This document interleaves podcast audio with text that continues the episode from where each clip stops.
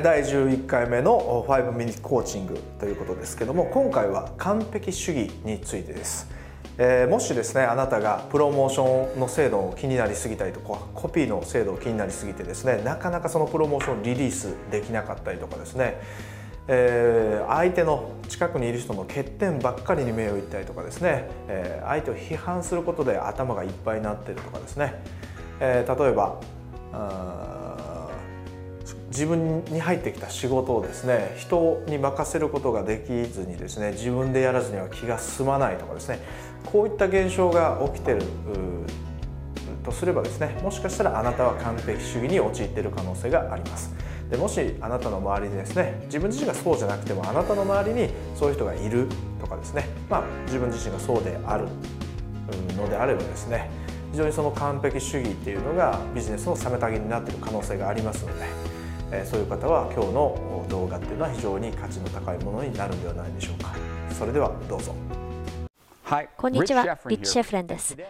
今日は自分は完璧主義で困るというあなたにぴったりのヒントを紹介しましょう。しかも今日は木曜日です。これに取り組み、効果を出すためには、ある程度時間が必要ですからね。あと1日で週末なので、週末の間にやれば乗り越えるコツをつかむことができます。この完璧主義というのは起業家にとっては本当に問題なんです。あなたが完璧主義だとしたら、それだけでビジネスの勢いを削いでいることになります。製品開発をするにも、マーケティングのキャンペーン計画を立てるにも、何をするにしても、とにかく必要以上に時間がかかってしまうため、成功が遠のいてしまうのです。やっとうまくいくかと思っても、他の人たちがすでに一歩先に出ているので、大きなチャンスは持っていかれてしまいます。大きな問題ですね。実は完璧主義に悩んでいるクライアントを対象に分析してみたんですが、完璧主義の根底には自尊心の問題があるという事実がはっきりと見えてきました。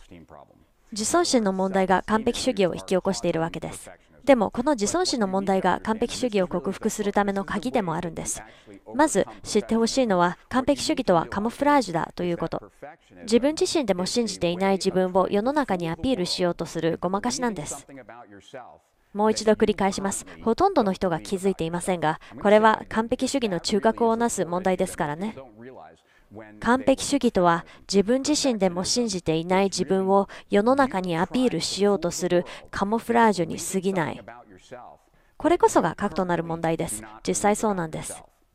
それが分かったら完璧主義を克服するために次に何をすべきか。それはあなたが世の中にアピールしようとしている自分でも信じていない自分とは何かを考えることです。まずそれはどんな自分なのか。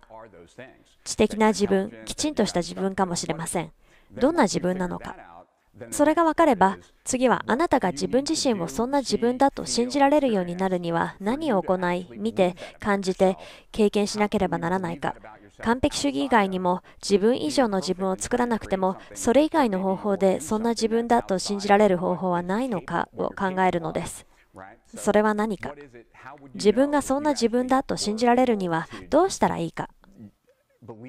最後になぜ人々にそんな自分を信じてもらわなければならないのか？人々に信じてもらおうとしている自分の姿とは何か？その自分の姿をあなた自身が信じるには何が必要か？そしてなぜ世の中にその自分の姿を信じてもらう必要があるのか？それを考えるわけですね。これらの3つのステップを踏むことで完璧主義が克服できます考えをまとめるためにも西の形で書いてみるといいでしょう。そういう意味で今日が週末の1日前というのはありがたいのです。これをやれば月曜までには克服できますからね。さあ、今すぐ日誌を開いてあなたの完璧主義について考えてみてください。そして克服のための3つのステップを忘れずに。以上、今日のヒントでした。では、良い週末をまた会いましょう。より高い利益とその向こう側へ。えいかがでしたでしょうか？あ今日のポイントはですね、自分を責めてしまって他人との距離を測ったりとか距離を取って、えー、自分が出した成果にもなかなか満足できないとかですね、えー、そういう方はまずは自分を認めて、えー、寛容になってですね、えー、そうすることによって人にもそう寛容になったりとか結果に対しても寛容になったりとかするっていうことができると思います。でそのポイントはですねまずは、えー、リッチも言ってたように3つのポイントがありましてまずはこう見られたいという自分はどんな自分なのかということを理解しましょうと。でステップ2としてはあその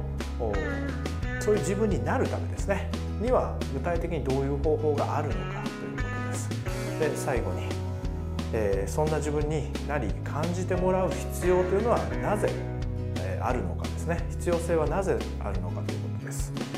えー、今日からですね是非それを日記に書いて、え自分の中で整理してみてはいかがでしょうか結果を求めすぎず